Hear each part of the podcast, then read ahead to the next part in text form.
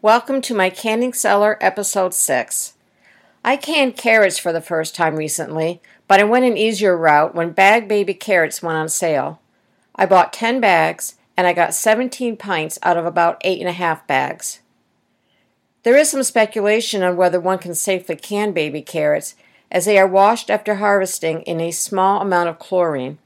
However, based on my own research, I read that amount is less than what most of us have in our everyday drinking water, and all the carrots are thoroughly rinsed before being bagged for shipment and purchase. And of course, I rinse off any produce under running water before I can them. So what I did was I cut the baby carrots in half, which may seem like extra work if you're already buying baby carrots, but I found that the halved ones fit better in my pint jars. I also wanted to be sure that each piece wasn't more than 1.5 inches thick. I covered them to 1 inch headspace per jar with water that I had boiled and let cool. I ran my plastic debubbler around the inside of the jar to help the water move down and around the carrot pieces. I don't use a metal utensil, as I've read that could cause the jar to break. All the jars in the pressure canner, in which I'd put 3 quarts of coolish or lukewarm water. I had to double stack the jars, though there was one rack at the bottom and one rack in between the two stacks. After the steam vented for 10 minutes, I put the 15-pound weight on and I processed for 20 minutes. Oh, and I did wipe off the rims of each jar using just water and a paper towel. After I removed the jars from the canner, using my silicone mitt in my left hand and my canning jar lifter in my right hand, I left them on the canning table on a dish towel until the next day, when I then removed the rings and gave each jar the lift by the lid test to be sure each was sealed.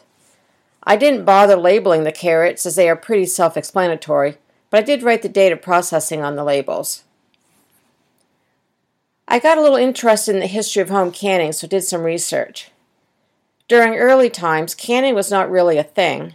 Folks were used to preserving their food by brining or pickling, fermenting, salting, drying, and they even used sugar when their finances allowed it, and their meat was often potted. Potted means the meat was cooked and then covered in fat in order to keep any air out. Napoleon Bonaparte offered a reward in 1795 to whomever invented a way of better preserving food, because his armies were not faring very well with earlier methods. It took about 15 years for someone to invent the method of heat processing the food in sealed jars and then reinforcing a cork top with wire, sealing the food in wax, wrapping the jars in canvas material, and then the whole kit and caboodle was boiled. We thank Nicolas Appert, who was a Parisian chef. He was able to preserve food by realizing it was air that led to the spoiling of food and high heat that preserved it. Appert then won Napoleon's reward of 12,000 francs. He also published the first book on food preservation called The Art of Preserving Animal and Vegetable Substances. In 1812, Englishman Brian Donkin started home canning with tin cans. Commercial canning of sweetened condensed milk was the first use of the tin can for preserving in the United States, and that was started by Gail Borden. These first tin cans were made by hand, and the milk had to be cooked for up to 6 hours. Therefore, this type of product was too costly for most regular folks. John Mason in 1858 invented a glass jar that had the screw-on thread around its top, and it was sealed with a glass lid and a rubber seal.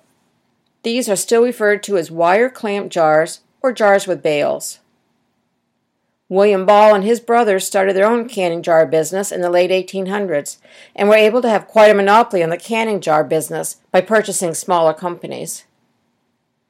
The pressure canner was invented in 1851, and by then, thanks to Louis Pasteur and his discovery between sickness and microorganisms, folks understood that many foods needed to be processed at temperatures exceeding 220 degrees Fahrenheit. The wide-mouth jars were invented by Alexander Kerr, and of course the Ball brothers were quick to start making the same. In 1915, Alexander determined that a metal lid that had an attached gasket was an easier option for sealing jars.